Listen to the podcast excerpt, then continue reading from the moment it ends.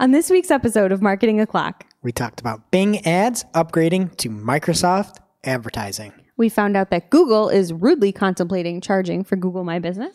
Jess talked in depth about her mini golf etiquette, or lack thereof. And Greg gave Microsoft Advertising a new nickname that might make them mad. All on today's show. Marketing O'Clock is your weekly dose of digital marketing news. We record live every Friday from the Cypress North Studios located in beautiful Buffalo, New York. Join us each week for insights, updates, rants, and much more as we cover the full gamut of digital marketing for you. Hey there, I'm Greg Finn. And I'm Jess Budd. And it is officially Marketing O'Clock here on May 3rd, 2019. Remember, you can catch our famous Friday news shows each and every Friday morning. And if you want to follow along with us, just check out our show notes. Head over to marketingoclock.com for all the links from today's articles. And please subscribe so that you don't miss a single episode. No, and speaking of things not to miss, big news in the ads community here. First up, Bing Ads is now Microsoft Advertising. That's Bing news. I see what you did there. You just popped an N into the word Bing and made it Bing. Yeah, that's good because RIP Bing, we're not going to be saying it too much. Not RIP Bing, RIP Bing Ads. So it doesn't roll off the tongue nearly as nicely as Bing Ads, but just like AdWords to Google Ads, this is something we have to just get over. Yeah, and for some people who've been using this for a long time, this is almost a throwback because it used to be called Microsoft Ad Center. It did? Yes. That's so before my time. Tricky to get into the Bing, but now back to the roots. Wow. Well, it's still a lot of syllables, though, so I'm back to the roots or not. I'm not super hot on it. But anyway, that's just a name thing. It's a personal gripe. So do you like it that it's advertising, or would you rather it be Microsoft Ads? Microsoft Ads. All day. Yeah, I think everybody should just do that. Yeah, it's way too Microsoft Advertising. Like, I just feel like I've said too much. It's no Bing Ads. No, that's way better. Ugh, I'm going to be stuck on that for a while and probably make mistakes, so correct me. But yeah, if you've tried to hit up bingads.com at all this week, you've probably already seen that this is rolling out. It is now microsoftadvertising.com or ads.microsoft.com. So the name really, in all reality, more closely aligns with some of their other ad products like the MSAN or the Microsoft Audience Network. And for the listeners, that's just an internal joke. Yes. It's really called the MSAN. Right? MSAN? I don't know. Microsoft Advertising Network. Yeah. They put an S in there, so it's MSAN. They did that on purpose. The so it MSAN. That's but it's really the MSAN. It's the MSAN. Yeah, I like that. It makes it sound cool. Like, oh, yeah, it's the MSAN. Anyway, makes it sound bad. You think? It's the MSAN. Like the MSAN. Like man's always against you. You mean like the MSAN is watching? The MSAN. I mean like you're the MSAN, Greg. Oh, okay. Right. Touché. So I guess that's why they put the S in there, so there's no confusion. What else are they changing? They're changing their partners program name to Microsoft to match the Microsoft brand as well, so keep an eye out for that. The one thing that they're not changing, at least that I've seen, is the actual search network itself, still called Bing. Yes. So no changes there, so it's really not RIP Bing, like I said before, but they're making moves in addition to the name change, which we'll talk a little bit about in a minute, but this really, it's a rebrand and a revamp, if you will. They're doing kind of a lot to their ad platform, which is great. I'm excited to talk about, but do you know what my favorite thing about all of this is? That you could truncate it to Mads, if you wanted. I like that a lot. Microsoft Ads, Mads. The MSAN and Mads. Yeah, I mean, we could just make that a thing here and maybe it'll catch on the internet. I made it a thing. It's official. You know what else is officially a thing? Microsoft Advertising Editor. Already? Already. Wow. Yeah. They learned a lesson from how much we ranted about Google when they didn't change it. It was AdWords Editor for a while, and it's already Microsoft Advertising Editor. I'm so happy. And Google AdWords changed your name from AdWords to Google Ads back on July 24th, 2018. If you go now to ads.google.com and you hit the login button, what do you think the title tag for that page is? Google AdWords. Still. No. Yes. I was going to guess the other way. No. Be optimistic. No. Why would you guess the other way? It's in here on May 3rd, 2019. That's still the case. And it's still the case in case you ever call support. They still only know it as Google AdWords. They do. Unfortunately. They do. Every rep just trained. No, every single one. They can't kick it either. No, they can't. It's not just you, it's them. We should call Bing, or excuse me, Microsoft, and see what they do. Maybe their reps are on top of it too. All right. So next up is from Google, and it is an article talking about the fact that Google may decide to charge for Google My Business listings. This was brought to the attention of everybody by Sean Butcher, who found a survey. And the survey specifically asked local businesses how much they would pay each month for many of the services that are already included today in Google My Business. And some of those numbers were $10 a month up to $60 a month per usage of a Google My Business account. Was there a $0 option? Did they even give people that option? On the examples I saw, there were none. So hopefully you could just leave some answers blank, because if I was filling this out, I'd be like, I don't want to pay for this. This is free right now. I don't want to choose. I choose nothing. So nothing is certain yet, but we've been huge on the Google My Business bandwagon here. Yes. And it might be time to calm ourselves down a little bit here. So we will have to see how that works. But if Google My Business and Google Local becomes all paid, that's going to be a problem. That's going to be a big issue. And I'm surprised you haven't ranted yet about Google Shopping, because I know that that's your big gripe there, is that it's only pay to play. So I don't. If Google My Business comes that way, it's going to be a problem. Detrimental to small guys, because you're going to only have the people that can afford or care about it, not necessarily people with the best product in Google Local. So hopefully it doesn't go that way, where it's the pay to play or paid listings. But this isn't promising. No. Let's just leave it at that. All right, we'll leave it there. I do have some promising things though for you. More big news from Bing, or excuse me, Microsoft Advertising. This comes from Search Engine Land, and the article was titled "Microsoft Advertising is no longer just chasing parity with Google Ads; it's building unique ads features." And the one and only Ginny Marvin summed it up pretty beautifully there. But in case you weren't listening to me, Microsoft is pushing to differentiate itself from Google as far as their ads platform goes. And they should have been doing this for a long time. And it's great to see it. I love these new extensions. It's a very welcomed site that it's not just, hey, let's import everything from Google Ads. Hey, let's make it easy for people using Google to come use Bing Ads at the time. I love this new Microsoft Advertising. I love Mads. I'm all in. I'm mad for Mads. Oh, I love that. I'm mad for it too. And some things that you should read the article and see all the new features, because there's a lot coming. I think she said 10 plus things that differentiate the new Microsoft ads from Google, or Microsoft Advertising from Google. But cool things coming: customized ads based on audiences. Love it. And 3D ads. So users can click on an image and then they can manipulate it like you can with any other 3D image. Love it. Cool. Pretty cool. So they're also working on catching up with Google in some types of audience targeting that they offer as well. So I've always been a big fan of Bing Ads, and I'm holding strong in my love for the new Microsoft Advertising, except for the name, which I'm still getting used to, but it hasn't been that long. I'll be fine. All right. Next up is from The Verge, and The Verge came out with the 5 biggest announcements from Facebook's F8 developer conference keynote. From the keynote, the first thing and biggest thing for marketers is that there's a redesign of Facebook with more prominence around groups and events. Hey, there's going to be actual less newsfeed where you're going to be able to see more groups and events data being pulled in, and there will be a prominent groups tab and a personalized feed from any of the groups that you've joined. So group interaction options will show up while you're browsing other parts of Facebook too. So all you folks out there who have gone big on on Facebook groups, so far, it seems like it's paying off. You're never going to know. Next year, they might say groups isn't it. But for now, it seems like you made the right choice. And there's a really great article about this on the New York Times that takes a huge deep dive on this and what Facebook is trying to accomplish. Number 2 from The Verge, Instagram has new camera features and less prominent likes.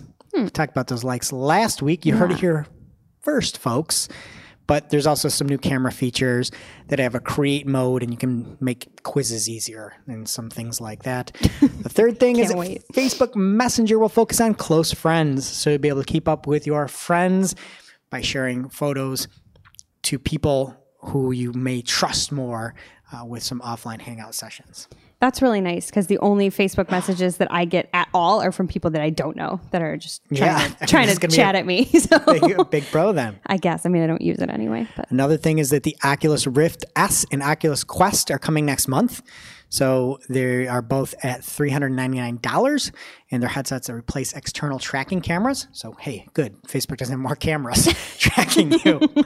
And then number surveilling you, right? Surveilling that was the word last week. And lastly, Facebook is going to help you hook up with your crush. There's a new creepy feature. I added the word creepy in there called Secret Crush, where you can go and choose a friend and say if you're crushing on them, and they won't be able to see who it is, but they'll notify you if there's a match. It's part of the Facebook dating effort that they're looking for, but you don't have to be using Facebook dating for somebody to say, hey, I've got a crush on you. I like the hand gesture you did with that. You looked like Nosferatu. I just think creep. Yeah. I mean, it's more or less creepy than the poking feature. I don't even know if that's still available in Facebook, but remember you used to just be able to poke people? I feel like that was just used for flirting, unless you're my dad, and he would just poke anyone all the time because he figured out how to do it. That's what I was going to say is, why don't you just poke somebody? Yeah, right? Just poke them. Like, hey, whatever. Secret Crush, you've been poked. And it's like, hey, I don't even know what this is. Somebody just poke me. Like, okay. All right. I don't know. Just poke somebody and at least put your name to it. Didn't we have somebody that was messaging Cypress North that they were just sending the thumbs up like? Yeah, big thumbs up. And I just sent a big old thumbs up back to him. And we had a contest who could send up. And then I think they get banned from Facebook. I think they did. Yes. I don't know if they were real, but that was one of my favorite things that's ever happened here. Yes, I will tell you, though, I did not ever add them as a secret crush. Oh, too late. All right. And that brings us to this week's lightning round. Pew, pew. And at this point in the show, we split up our content into two parts, paid and non-paid. I cover everything to do with advertising, and Greg covers the organic or non-paid. All right. So what's happening in the paid universe this week? First up, Kiora is now integrated with Google Tag Manager. So that means it's easier than ever to set up your Kiora pixel on your site with GTM. So the step-by-step instructions can be found in the article, but if you've used Tag Manager before, you know how easy it is to add a tag once that vendor has been integrated with GTM. So it's super, super easy. You don't even need the instructions. Yep. And you could have done it before with custom HTML, I believe, is the choice you would have had to choose. But now it's super easy. That's fantastic. I love it so much. Go Kiora. Next up, Snap Select will let advertisers reserve video inventory at a fixed CPM. So Snapchat has announced a new ad type that's rolling out this quarter. So here, Q2. We're in Q2, right? 2019? Yes. Q2? Yes. So it's coming now. It's a 6-second non-skippable video. And as the title suggests, you pay for this at a fixed cost per impression. It's available via Snap's ad manager, or will be rolling out. So keep an eye out for that if you are interested. Make sure people don't snap it up in front of you. Ooh, I like that. I wonder if you could have secret crushes on ads. Nosferatu hands. Okay. Speaking of video ads, our next story is called Simplifying Video Ad Buying on Facebook. And the gist of this is that Facebook is changing their default optimization type for video view campaigns to through play optimization, which is pretty much just paying only for ads that are watched through to completion or for at least 15 seconds. I like the name of that, through play. I do too. It's very intuitive. Like you're going to play through. Yeah, right? Play through. This is a golf game, which turned into golf. Is that a thing? You know, take a guess at what play through means in golf. Like, to play it through, so you hit it not where you should, like into the, I don't know, forest. You have to play it through, keep hitting? Yeah, you hit it in the water, you just run in the water and swing right out of the water. I mean, I don't think that's physically possible. It's when somebody's faster behind you, you let them play through. Oh, you know who never does that? Everybody. Putt people. Oh, yeah. Or everybody. They need that on the mini golf course as well. Playthrough. That's what you ask for next time at the putt-putt. I'm going to, because I play a lot of putt-putt, at least twice a year.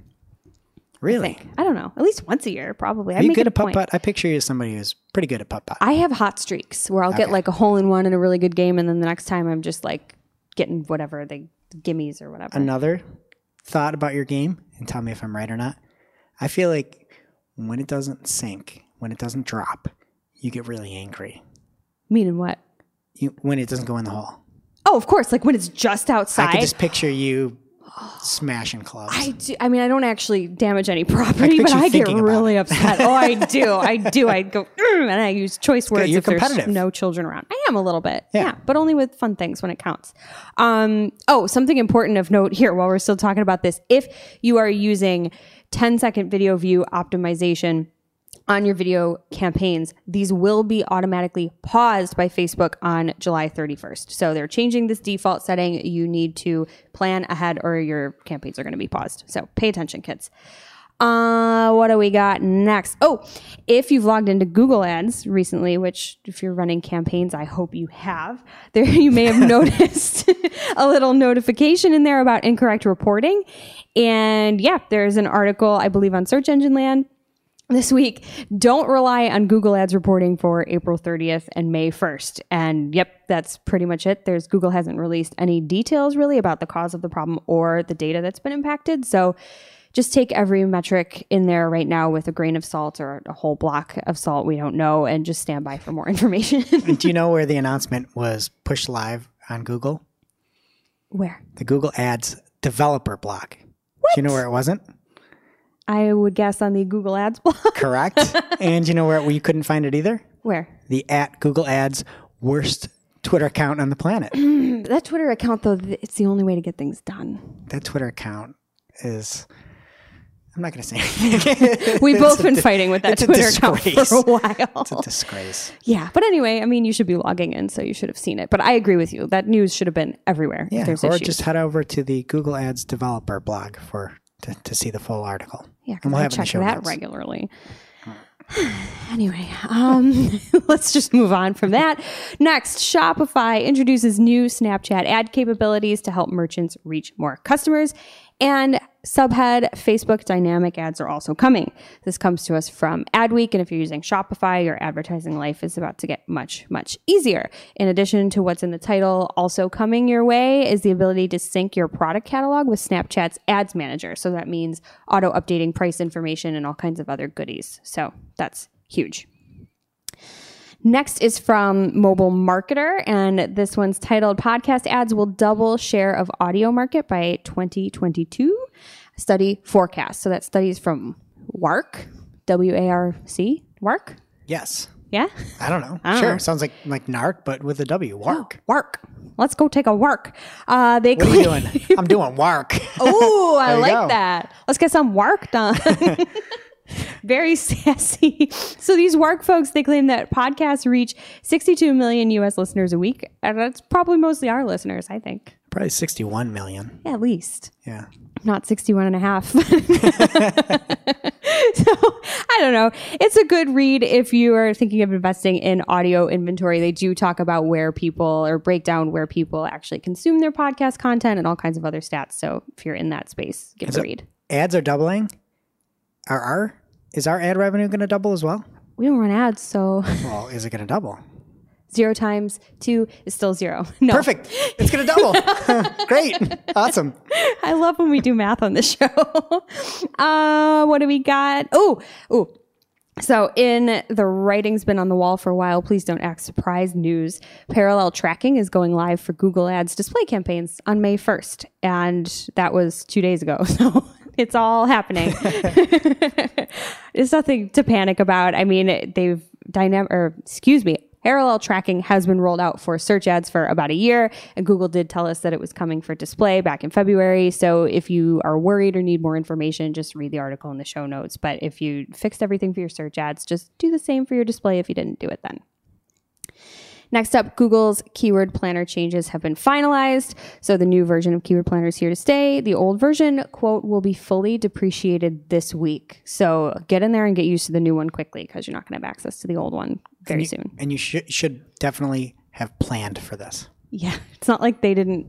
Oh, I'm getting all serious. I'm like, it's not like they didn't tell us that it was coming and you were just making a pun. No, it was a good pun. Oh, thanks. Right? Yeah. I'll give you points for that. Okay. Next, Spotify launches voice-enabled ads on mobile devices in a limited U.S. test. They announced this launch of voice-enabled advertisements, which will, quote, encourage the listener to say a verbal command in order to take action on the ad's content, which is pretty nifty. We talked about this last week. I don't know any human that could use Spotify on mobile that's not premium. So I don't know why you're doing this, but I get it. Whatever. It's cool to show off. It is very cool to show off, right? And they're so snarky about it that it's only for the purposes of promoting content within their own platform. So, I mean, if the test goes well, maybe that'll expand. But I'm just trying to, well, I pay for premium, so it's never going to happen. But I want an ad for Marketing O'Clock where I could just be like, yes, give me Greg and Jess, and it works. I don't know. They Is that how it works? I don't know. It's right in your earlobes. Greg and Jess. Here we are, kids. I don't know. We'll see what happens with that. Probably nothing. We'll fill you in if it does.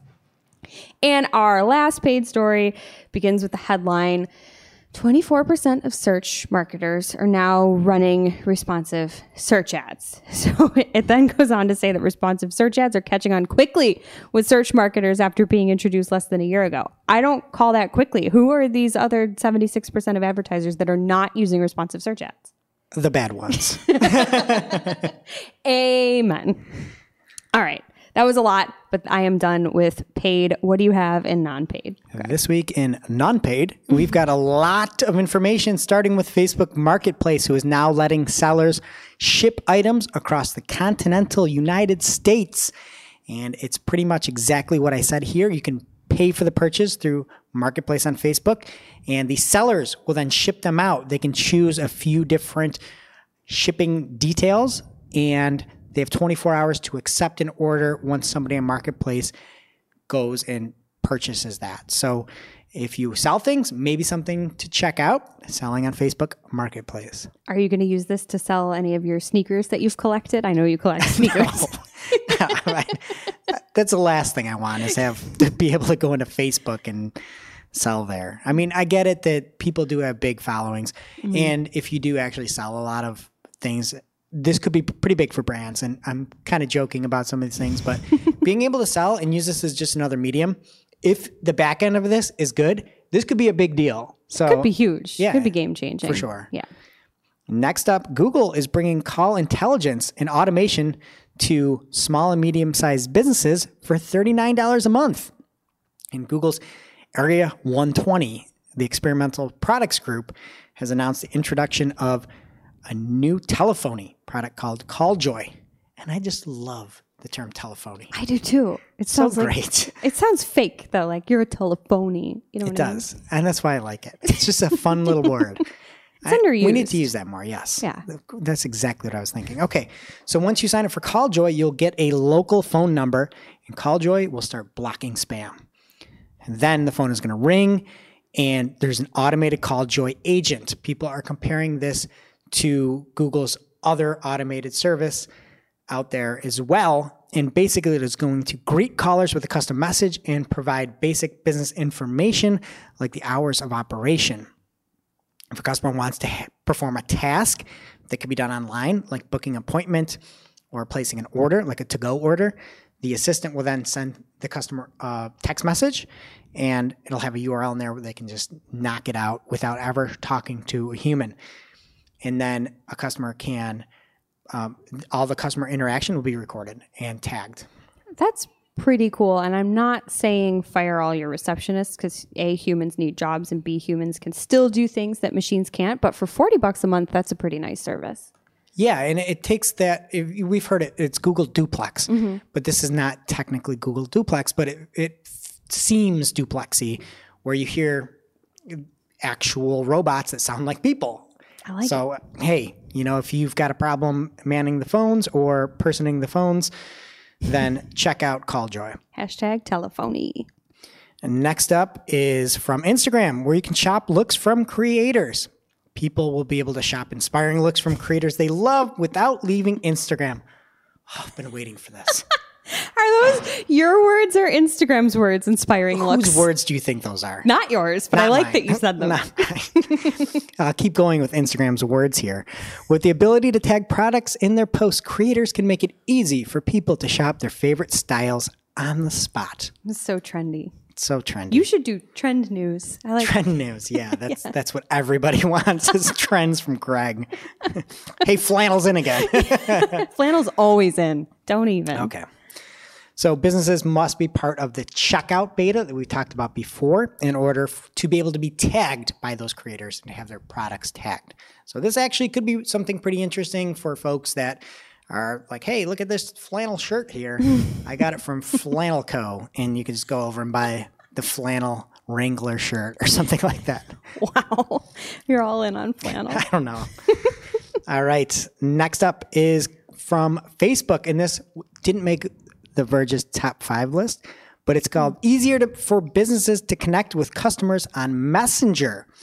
And this is also from F8. Businesses can create an ad that drives people to an automated question and answer flow within Messenger to learn more about what their potential customer is looking for.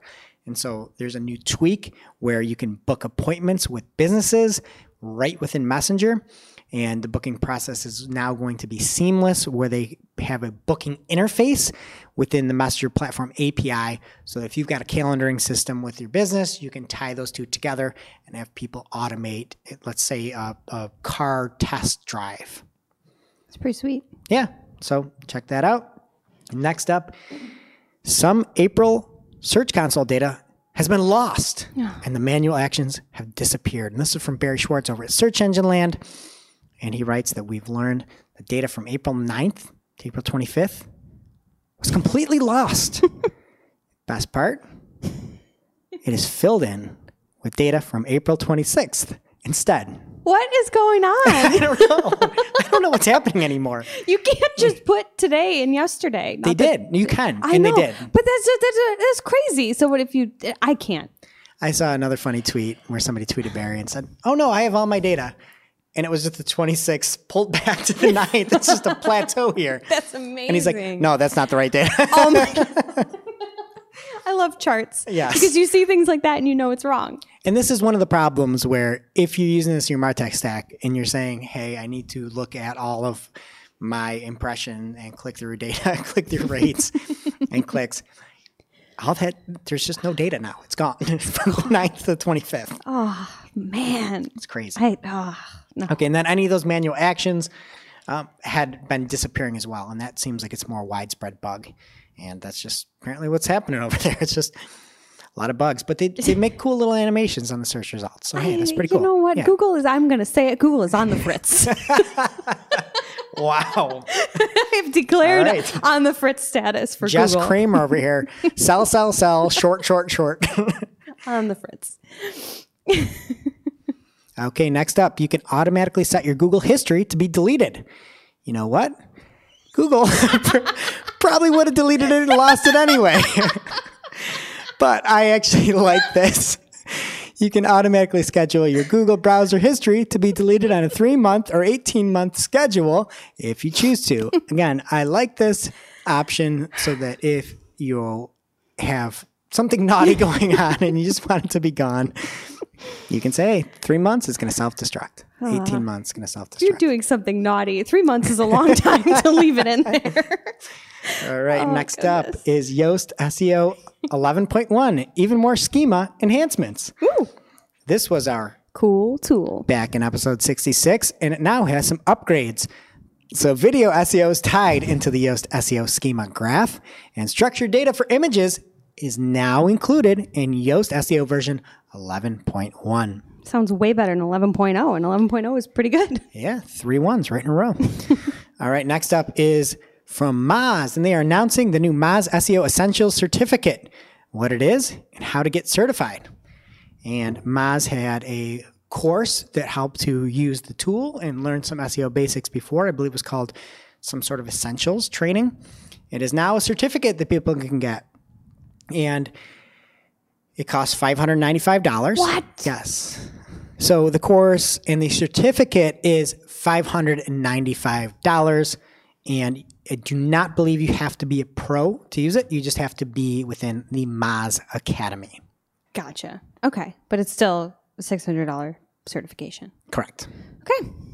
All right. And next up, Amazon has announced that developers can now use the Alexa Skills Kit to build skills for Spanish-speaking customers in the U.S. Ooh. With a new Spanish language model. That's muy bien. Sí. see. All right. Clearly, and that's not for us. Lastly, in non-paid this week, Facebook Portal will be available outside of the U.S. this fall. The company has announced it will make both Portal and Portal Plus available outside of the U.S., starting with Canada this June and following with a European expansion in the fall. And now Portal will support WhatsApp calls. So, question for you, Jess. Yeah. Are you now going to make WhatsApp calls to your European friends using Facebook Portal? No. All right. And now it's time for this week's WTH. And this week's WTH comes from Nieman Lab with an article called "A Doorbell Company Owned by Amazon Wants to Start Producing Crime News." And it'll definitely end well. And I love this title by Joshua Benton. Basically, Amazon bought Ring, the video doorbell service. Mm-hmm. And on Amazon Jobs, somebody found the listing. Did you read the listing? I did. Okay. The listing states the managing editor, news, will work on an exciting new opportunity within Ring to manage a team of news editors who deliver breaking crime news alerts to our neighbors. Did you read the preferred qualifications? I sure did. Preferred qualification: deep and nuanced knowledge of American crime trends. So when I read that, I thought of Shep or Christine here, and I don't want to lose her, but I mean, based on that alone, she'd be great for this job. She is our in-house true crime encyclopedia. With the one exception that she doesn't have 5 years of crime reporting. Oh, well, ask her friends. I bet she does. Yeah, maybe she does. Maybe it counts. 5 years of crime reporting. You could be a guest star on Live PD, okay? They have veteran news crime reporter, Tom Morris Jr., I think is his name, and he's great.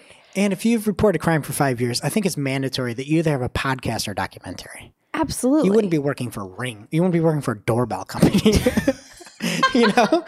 Manage local crime trends. I don't know. I mean, I don't know. They got to get the news out to their neighbors, right? Those were their words. I like that. That's cute because they worked in like doorbells, neighbors, same thing. Yeah. So I just couldn't get over the fact that there's a doorbell company hiring a crime reporter. And I saw a tweet from Tom Gara who summed it up well. Editor-in-chief of the Internet Doorbell Company is a very 2019 media gig.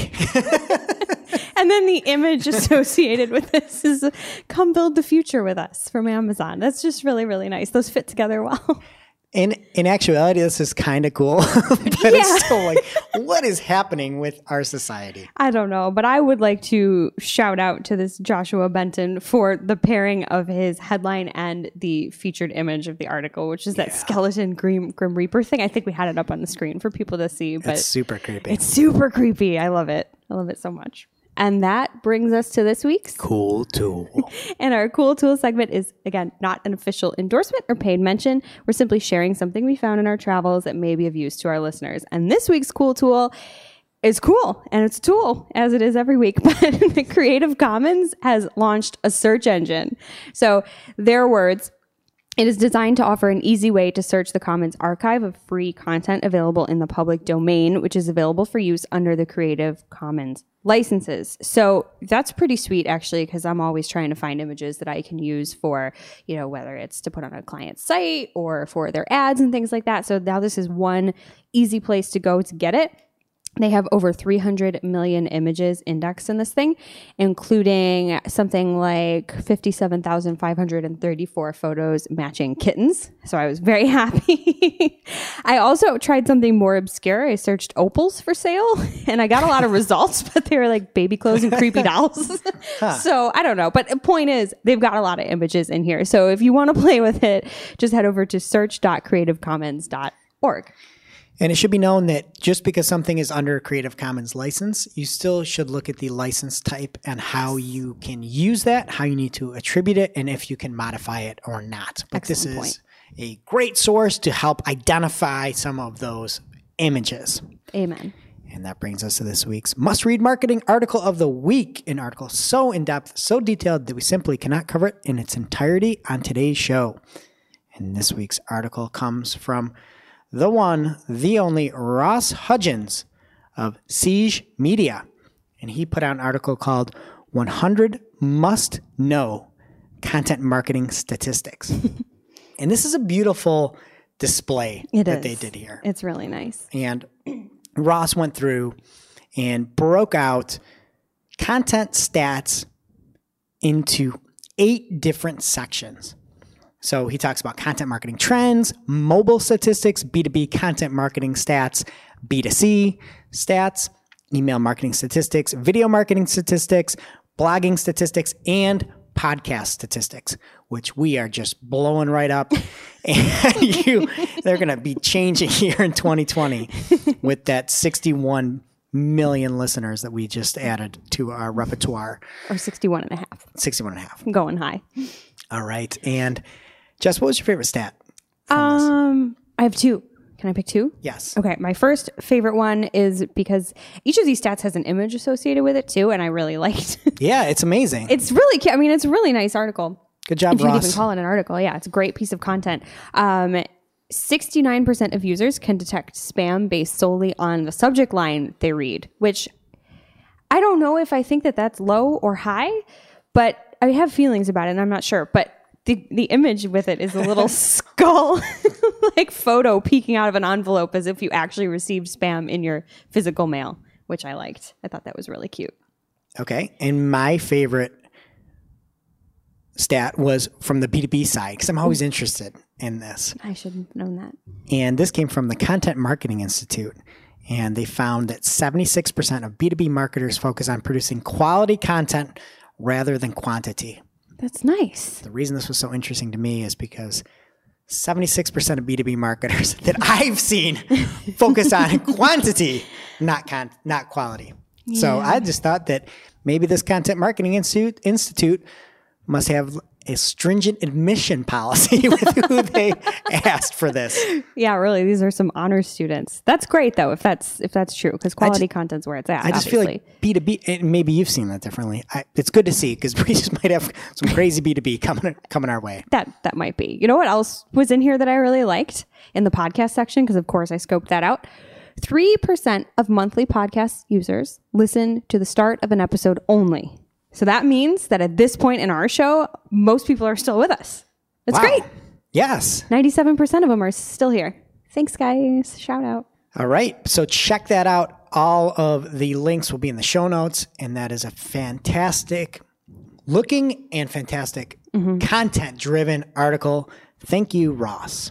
Yes. Thank you. And that does it for today's show. It is now officially not Marketing O'Clock. Remember, you can catch everything from the show on marketingoclock.com. And while you're there, please be sure to subscribe so you don't miss a single episode. And we will see you next week. Thanks for listening to Marketing O'Clock. If today's show was of value to you, please subscribe, leave a review, or share with a colleague. If you are looking for more information on today's topics, head over to marketingoclock.com for links to all the articles that we covered.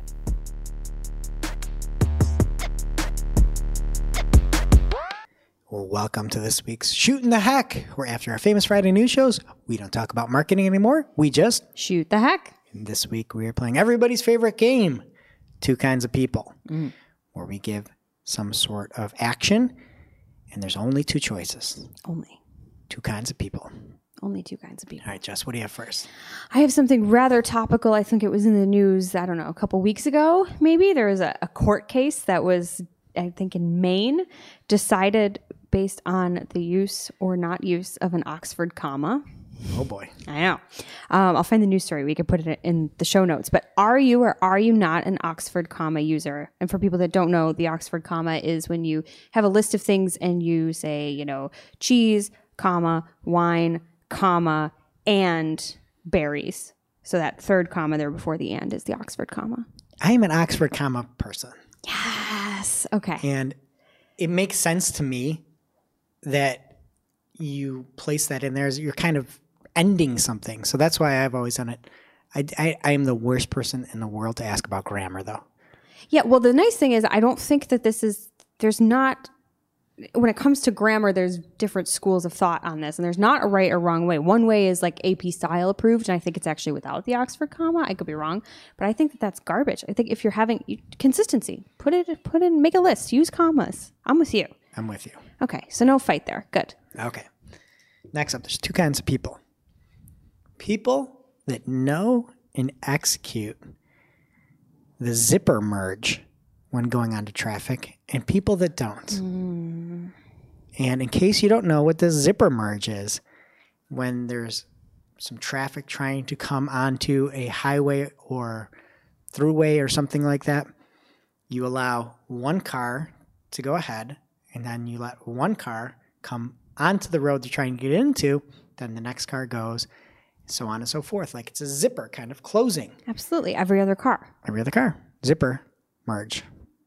I do that. I'm a courteous driver. Okay. But if I have already let a car in and somebody cuts me off and they try to ruin the zipper, I get very, very angry. I can imagine. And I am too. It makes everything easy by not trying to cram two zippers from one side, yeah, or two nubs from one side in the zipper.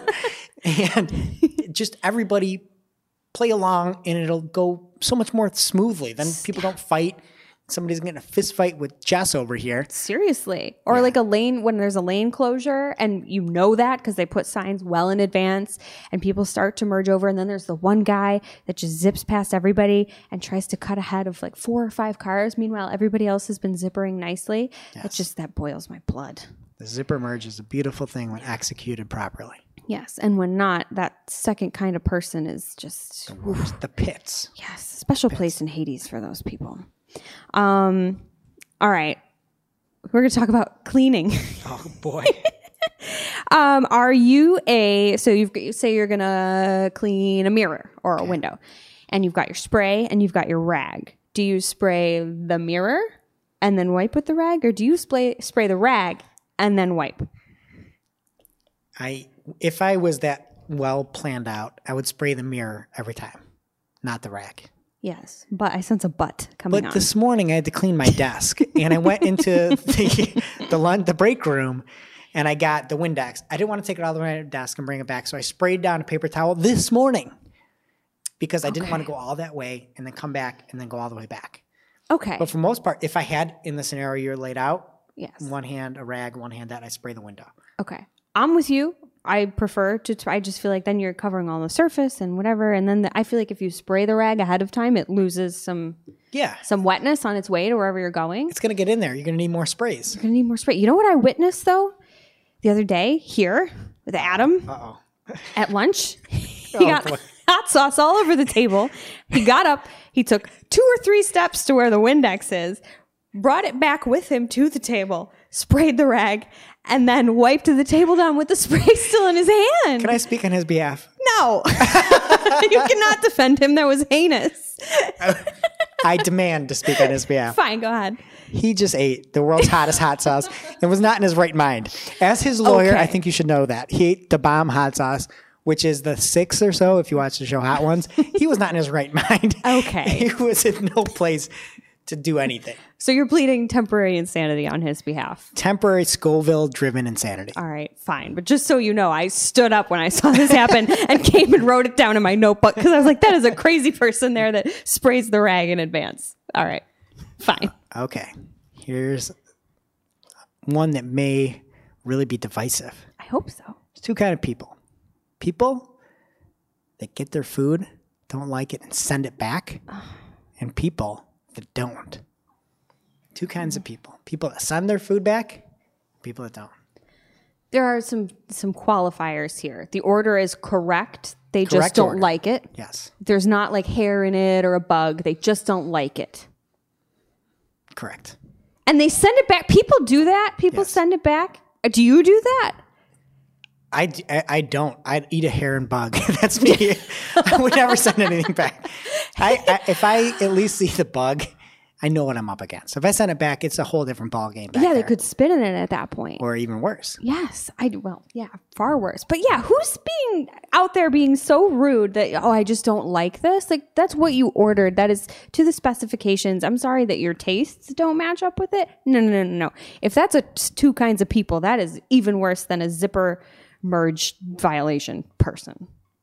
People send food back. I've seen it with my own eyes. There's people that just don't like their food. Yes, even like if the order's wrong, I'm like, oh, can we just bring me the rice you didn't bring or something? I once actually got really upset because a pickle didn't come with my sandwich, and I didn't think I was being rude, but it came out rude. I was like, excuse me, I'm supposed to get a pickle. Wow, la-dee-da. Yeah, but I didn't send my food back. They just brought me a pickle on a plate. I would never do that. You thought that was going to be divisive? You thought I was going to disagree with you? People send food back. I think it's more than you even know. I guess I just don't get out much. Or I hang out with good people that would never be that snotty. Oh, God. Sorry if any of our listeners are that person. I deserve a pickle. Touche. All right. And we will see you next week.